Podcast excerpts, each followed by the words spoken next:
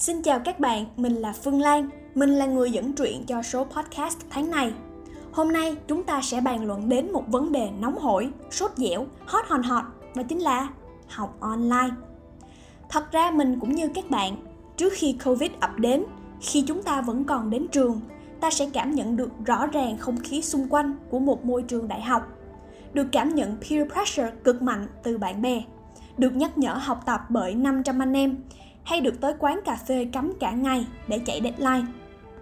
Tuy nhiên, việc học tập trực tuyến đã ngầm cướp mất đi những động lực ngầm đó, khiến cho chúng ta dễ bị sao nhãn về mọi việc và đặc biệt là chuyện học hành.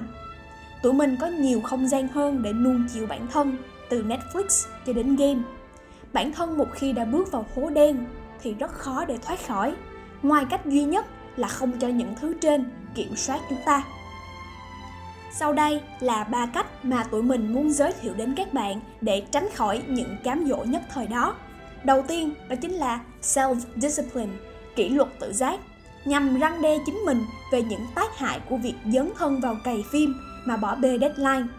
Self-discipline sẽ giúp bạn tập trung tư tưởng vào chuyện học hành hơn, tạo cho mình một thói quen tốt để không bị chệch nhịp khi tụi mình sẵn sàng để trở lại đi học.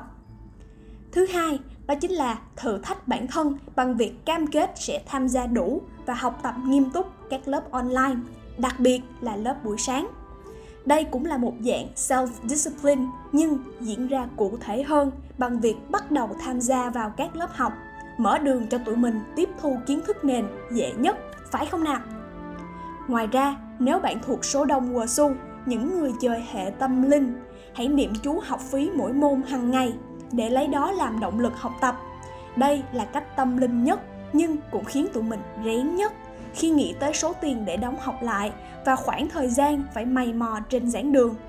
Chúng ta sẽ không cần phải nhìn lại.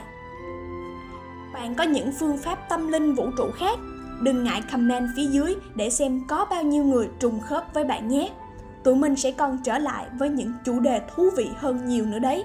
Stay safe và stay tuned nha cả nhà ơi!